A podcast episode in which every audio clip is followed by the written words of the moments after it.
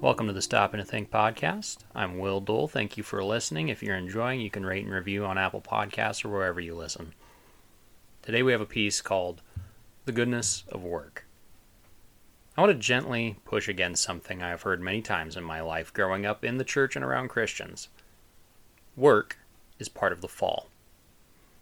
There is a widespread notion that labor, work, and toil are part of the curse upon creation given as a result of human sin that somehow nature simply flourished on its own prior to Genesis 3, and the man and the woman were simply to live off the fat of the land, as it were. However, this conception of creation fails to take into account the actual narrative of creation in Genesis 1 and 2. In Genesis chapter 1 verse 1 through chapter 2 verse 1, we find God working in creation. Each day God creates, and on the seventh day he establishes the Sabbath.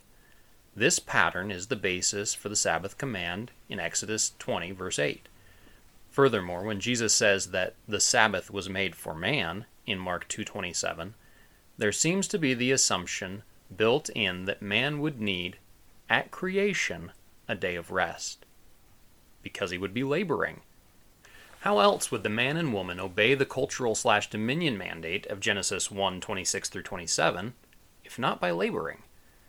We're told in that text that humanity is made in the image of the God who, in that very text, is creating.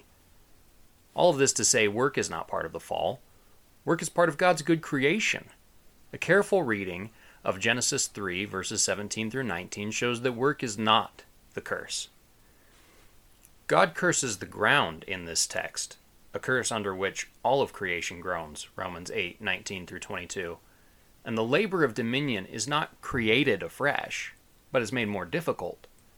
There's actually an interesting corollary between this and Genesis 3:16 where God uses the word multiply in relation to the pain in childbearing.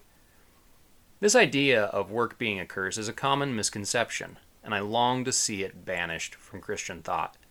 We need to embrace the goodness of work.